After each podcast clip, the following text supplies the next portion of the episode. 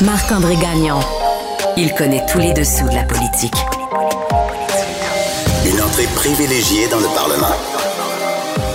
Là-haut sur la colline. Marc-André Gagnon.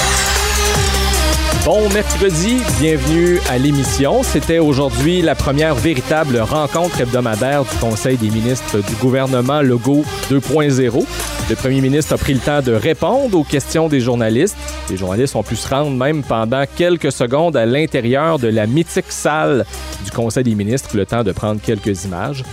Encore une fois, aujourd'hui, toutefois, ben, c'est le sujet du cauchemar appréhendé à compter de l'Halloween en raison du méga chantier euh, sur le pont tunnel Louis-Polyte Lafontaine euh, qui a retenu notre attention. Outre les solutions proposées, il y a celle du télétravail que met de l'avant le gouvernement. Il y en a d'autres qui proposent d'aller plus loin encore avec l'adoption d'une loi pour garantir le droit au télétravail. On en reparle en deuxième partie d'émission avec le député de Québec solidaire, Alexandre Leduc. Mais d'abord, mais d'abord, le chef du bureau parlementaire du journal, Rémi Nadeau, est de retour avec nous aujourd'hui. Et il est en studio, puis en pleine forme à part ça. Vous écoutez là-haut sur la colline. Bonjour, Rémi Nadeau. Bonjour, Marc-André. Alors, des nouvelles donc d'un déçu du Conseil des ministres, Yuri Chassin, dont l'absence euh, lors de la cérémonie d'assermentation des nouveaux ministres la semaine dernière euh, ben, en a fait sourciller plus d'un. Oui, parce qu'on s'est posé des questions. euh, bon, est-ce qu'il est déçu au point où il pourrait euh, refuser, par exemple, de venir au caucus de la CAQ? Est-ce qu'il pourrait refuser de venir à la rentrée parlementaire, etc.? C'est déjà arrivé dans le passé. euh, euh, je me rappelle de d'Yvon Marcoux. Ben, en fait, lui, c'est que c'était... Il était au, il était ministre de la Justice dans un cabinet de, Jean Charest. Euh, Monsieur Charest avait décidé de ne pas le renommer ministre. Il avait été exclu et il était resté chez lui pendant un certain temps. Il était tellement déçu il a fallu là, que, à, à ce moment-là, euh, Norm Macmillan réussisse à le convaincre à un moment donné de revenir au bercail. Donc là, dans le contexte où il y avait, on le sait, Éric Duhem qui lui disait ouvertement qu'il était à la chasse de déçus pour peut-être Une nouvelle Claire Sanson. oui, c'est ça, pour peut-être convaincre quelqu'un de, de passer euh, au Parti conservateur du Québec. Mais là, ça, disons que ça laissait place à spéculation. Le fait que M. Chassin n'était pas là à la sermentation du Conseil des ministres et qu'il refusait de commenter. Donc là, son silence euh, devenait un peu lourd. Et euh, finalement, donc, il a brisé le silence en ce mardi, en ce mercredi, pardon. Et euh, il a publié un message d'abord sur Facebook et ensuite une série de, messages sur Twitter. Et bon, il, dit ouvertement que oui, il, a- il a été déçu de ne pas avoir été appelé, et mais que bon, avec après quelques jours qui ont été nécessaires visiblement pour euh, encaisser le choc. Avec le recul maintenant, il se dit convaincu quand même qu'il pourra contribuer à changer les choses euh, au sein de la CAC quand même. Euh, il revient notamment sur le fait qu'il avait été euh, très actif là, pour le, le dossier de l'allègement euh, fiscal, euh, pas fiscal, mais l'allègement Allègement réglementaire réglementaire. des entreprises, voilà, euh, qu'il avait travaillé sur ce dossier-là. On peut peut-être d'ailleurs entendre tout de suite ce que François Legault euh, avait à dire parce que M. Legault a été questionné sur le fait que Yuri Chassin a brisé le silence et on viendra peut-être un petit peu après ça sur les raisons de la déception de M. Chassin. On l'écoute. Je n'ai pas parlé à, à- à Yuri. Mon directeur de cabinet lui a parlé. Euh, Yuri euh, a toutes les qualités pour être ministre, mais à un moment donné, il faut faire des choix qui sont déchirants. Et euh, ben, comme il le disait dans euh, des tweets ce matin, il a beaucoup collaboré comme député à l'allègement réglementaire. Et ben, on va discuter avec lui quels sont les dossiers sur lesquels il pourrait contribuer? Est-ce qu'il a raison d'être déçu? Ben écoutez, il y a un certain nombre euh, de députés qui ont raison d'être déçus parce qu'il y avait les qualités pour être ministre, mais bon, j'aurais pu en faire deux conseils des ministres. À un moment donné, il fallait en choisir un certain nombre. Deux conseils des ministres, mais ça, c'est chien pour les 30 autres. S'il y en avait fait deux, il y en aurait toujours bien resté 30 qui n'auraient pas été nommés ministres, mais bon. Dans le cas de M. Chassin, euh, bon, il n'a pas voulu là, s'étendre euh, sur les raisons. Je, je parlais à des gens et euh, une source me dit que qui a turlupiné davantage, je dirais, euh, euh, M. Chassin, c'est le fait que euh, dans le premier groupe euh, qui a été signataire là, du mouvement là, de la CAQ au départ. Euh, on a souvent dit que Marie-Ève Proux avait été là dès le départ et que c'était probablement pour ça qu'elle avait été euh, nommée ministre et que, bon, après des difficultés au sein de son cabinet avec son personnel, M. Legault l'avait défendu quand même pendant... Personnellement. Oui, pendant un bon moment, par loyauté. Yuri Chassin n'était pas de ce premier groupe des 30 au tout départ, mais quand même, son arrivée au sein de la CAQ a suivi de, de peu là, euh, euh, ce premier groupe-là initial. Et, et donc, il, avait l'impression aussi qu'il avait le profil, euh, en raison de son idéologie économique, euh, pour, par exemple, avoir un poste de, de délégué à l'économie, quelque chose comme ça. Donc, sa déception vient du fait que Marie-Ève Proux a eu sa chance. Même quand Marie-Ève Proux a été dégommée, bon, c'est pas à lui qu'on a demandé.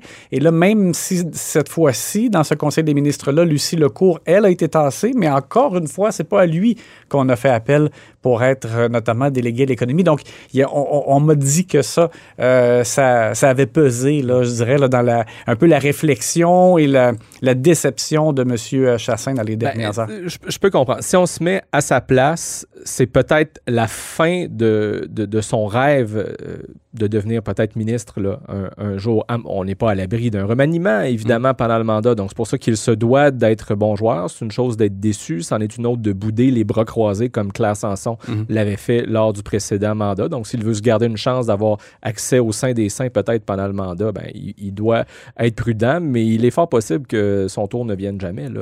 C'est possible, mais et en même temps, ben c'est ça. euh, S'il demeure constructif, euh, actif, euh, ben euh, il se donne encore des meilleures chances pour la suite des choses. Euh, parlant d'avoir euh, sa place, euh, il y en a un qui a pris beaucoup de place lors de l'émission de Tout le monde en parle dimanche dernier à Radio-Canada. Et Geneviève Guilbeault a été questionnée là-dessus aujourd'hui, puisque en marge du Conseil des ministres, il y a différents ministres qui ont accordé des points de presse, dont la vice-première ministre Geneviève Guilbeault. Oui, et ça a été drôle parce que donc il y a un journaliste qui a demandé à Madame, à Guilbeault qu'est-ce qu'elle avait pensé de ça. Est-ce qu'elle avait trouvé que M. Drainville avait comme pris trop de plancher sur les questions qui lui revenaient à elle sur le troisième lien, parce que comme ministre des Transports, c'est elle euh, qui est maintenant la porteuse de, de ballon du troisième lien. Et à tout le monde en parle, Bernard Drainville a pris beaucoup de place. Euh, Peut-être juste pour se remettre en contexte, on va écouter cet extrait. On va de se remettre dans le bain. De tout le monde en parle et on va revenir sur ce que Mme Guilbeault a dit. Déjà qu'il faut être pro-projet.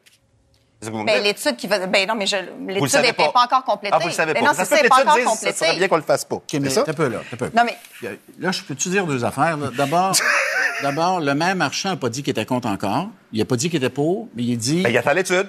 il a dit convainquez-moi. Non, mais c'est important de le dire. Il n'a pas pris position encore sur le projet. Deuxièmement, on parle tout à l'heure des, on parlait tout à l'heure des problèmes de circulation à Montréal, puis ils sont immenses. Il y en a à Québec a- aussi. Il y, a- il y en a à Québec aussi. Ah oui? Puis- oui? Puis il y, a- il y a pas mal de monde qui nous écoute, là, qui savent à quel point c'est devenu problématique la circulation dans la grande région de Québec. Fait que je voudrais pas qu'on on ait la- on, on- on donne l'impression que les problèmes de circulation de, la grande région de Québec sont moins importants ou moins, pas qu'on doit Ah. s'en occuper moins que ceux de la région de Il n'y Québec. a jamais On a jamais personne dit qui Alors, est-ce qu'elle a trouvé que, que, que M. Drainville a pris trop de place? Ben, ça a été drôle. Elle, elle a répondu euh, Bernard, je l'aime. Et euh, elle a dit qu'elle, elle avait pas beaucoup d'ego pour ce genre de choses-là, qu'elle avait vu euh, bon, les commentaires qui avaient circulé sur les réseaux sociaux abondamment depuis euh, dimanche soir. Parce que les gens n'ont pas trouvé ça très élégant. Oui, et il y avait, il y a même un, mème qui, a circulé dans cette espèce d'image animée euh, que l'on voit sur les réseaux sociaux, euh, où on a l'impression que Geneviève Guilbeault roule des yeux pendant que Bernard Drinville parle, et elle a dit qu'elle-même, elle avait trouvé ça divertissant de voir ce genre de choses-là euh, circuler. Euh, mais sur le fond des choses, dans le fond, elle dit non, elle n'est pas offusquée parce que elle a dit que quand euh, euh, elle a appris, dans le fond, que Bernard Drinville allait être candidat pour la CAQ et puis par la suite Martine Biron aussi dans Chaudière-Appalaches, elle a dit qu'elle a rencontré euh, Bernard Drinville, qu'ils ont discuté ensemble et qu'elle lui avait dit déjà, ben, il va falloir que tu prennes de la place comme aussi comme défenseur du troisième lien parce que Euh, dans le passé, ben, François Paradis était député de Lévis, mais il était président de l'Assemblée nationale. Et Donc, Marc... un devoir de réserve. Oui, et Marc Picard était député chaudière de, de, chaudière. chaudière oui, euh, et avait la réserve de vice-président. Alors, ça faisait en sorte que les élus sur la rive sud euh, n'étaient pas vocaux là, sur cette question-là. Donc, dans le fond, c'est comme si elle avait dit, je lui avais, je l'avais déjà incité à ouais. prendre de la place et à défendre le troisième lien. Et il l'a fait aussi pendant la campagne électorale, puisque moi, je me souviens très bien d'un point de presse de François Legault où il y avait Bernard Drinville à ses côtés. Une question était posée à, à, François Legault sur les études concernant le troisième lien. Et là, derrière, il y avait Bernard Drinville qui s'était approché devant le micro pour dire Excusez, je veux parler, moi aussi, j'ai quelque chose à dire. Et c'est là qu'il avait sorti son fameux Lâchez-moi avec les GES. Alors, on, on, sent là que, en tout cas, sur le dossier du troisième lien, Bernard Drinville a le couteau entre les dents et il est aussi ministre responsable de la région Chaudière-Appalaches. Ouais. Et euh, ben, les gens de Chaudière-Appalaches sont énormément concernés par euh, ce projet-là. Sinon, donc, euh, François Legault, on l'a dit tout à l'heure, était en point de presse aujourd'hui en marge du premier vrai conseil des ministres, première vraie réunion hebdomadaire du conseil des ministres. Et il a évidemment été question de lutte contre l'inflation. Oui, et euh, donc à ce sujet-là, ce qui en sort, c'est que malgré la nouvelle hausse du taux directeur qui fait toujours mal, M. Legault dit qu'il n'est pas question de bonifier euh, davantage le, montant qui sera envoyé aux Québécois d'ici Noël. On parlait de 400 à 600 dollars dépendamment du revenu là, pour les gens qui gagnent 100 000 dollars et moins. Euh, alors il dit que c'est suffisant. Éric Girard a commenté aussi. Il y aura une mise à jour économique bientôt par laquelle on va officialiser, si on veut, l'envoi de cette somme d'argent-là. Il y a une chose qui a été précisée et qui est un détail quand même important euh, pour les gens qui nous écoutent, c'est que lorsque M. Legault euh, a envoyé le 500 dollars aux gens la première fois euh, il y a quelques mois pour lutter contre l'inflation, c'était un crédit d'impôt. Alors quand les gens avaient une dette envers Revenu Québec, par exemple, ben, euh, ils ne recevaient pas l'argent. S'ils si, devaient plus que 500 ben, ils ne recevaient pas le 500 On faisait juste comme enlever ça de l'ardoise dans les dettes de la personne. Alors que là, cette fois-ci, ça ne sera pas un crédit d'impôt. On va vraiment envoyer directement aux gens l'argent. Euh, donc, peu importe que vous ayez là, une dette ou pas euh, envers Revenu Québec, euh, ça ne va pas vous affecter. Vous allez recevoir le montant d'argent pareil, mais... Tout le monde aura droit à son cadeau de Noël à temps. Oui, mais pas plus. Là, on, on pense que c'est suffisant comme effort pour aider les gens, malgré, ben, c'est ça, là, la hausse des prix et des taux d'intérêt à laquelle on assiste. Eh bien, voilà pour un tour euh, assez garni de l'actualité politique du jour. Rémi Nadeau est chef du bureau parlementaire du Journal de Québec et du Journal de Montréal. Merci beaucoup, Rémi. À demain. À bientôt.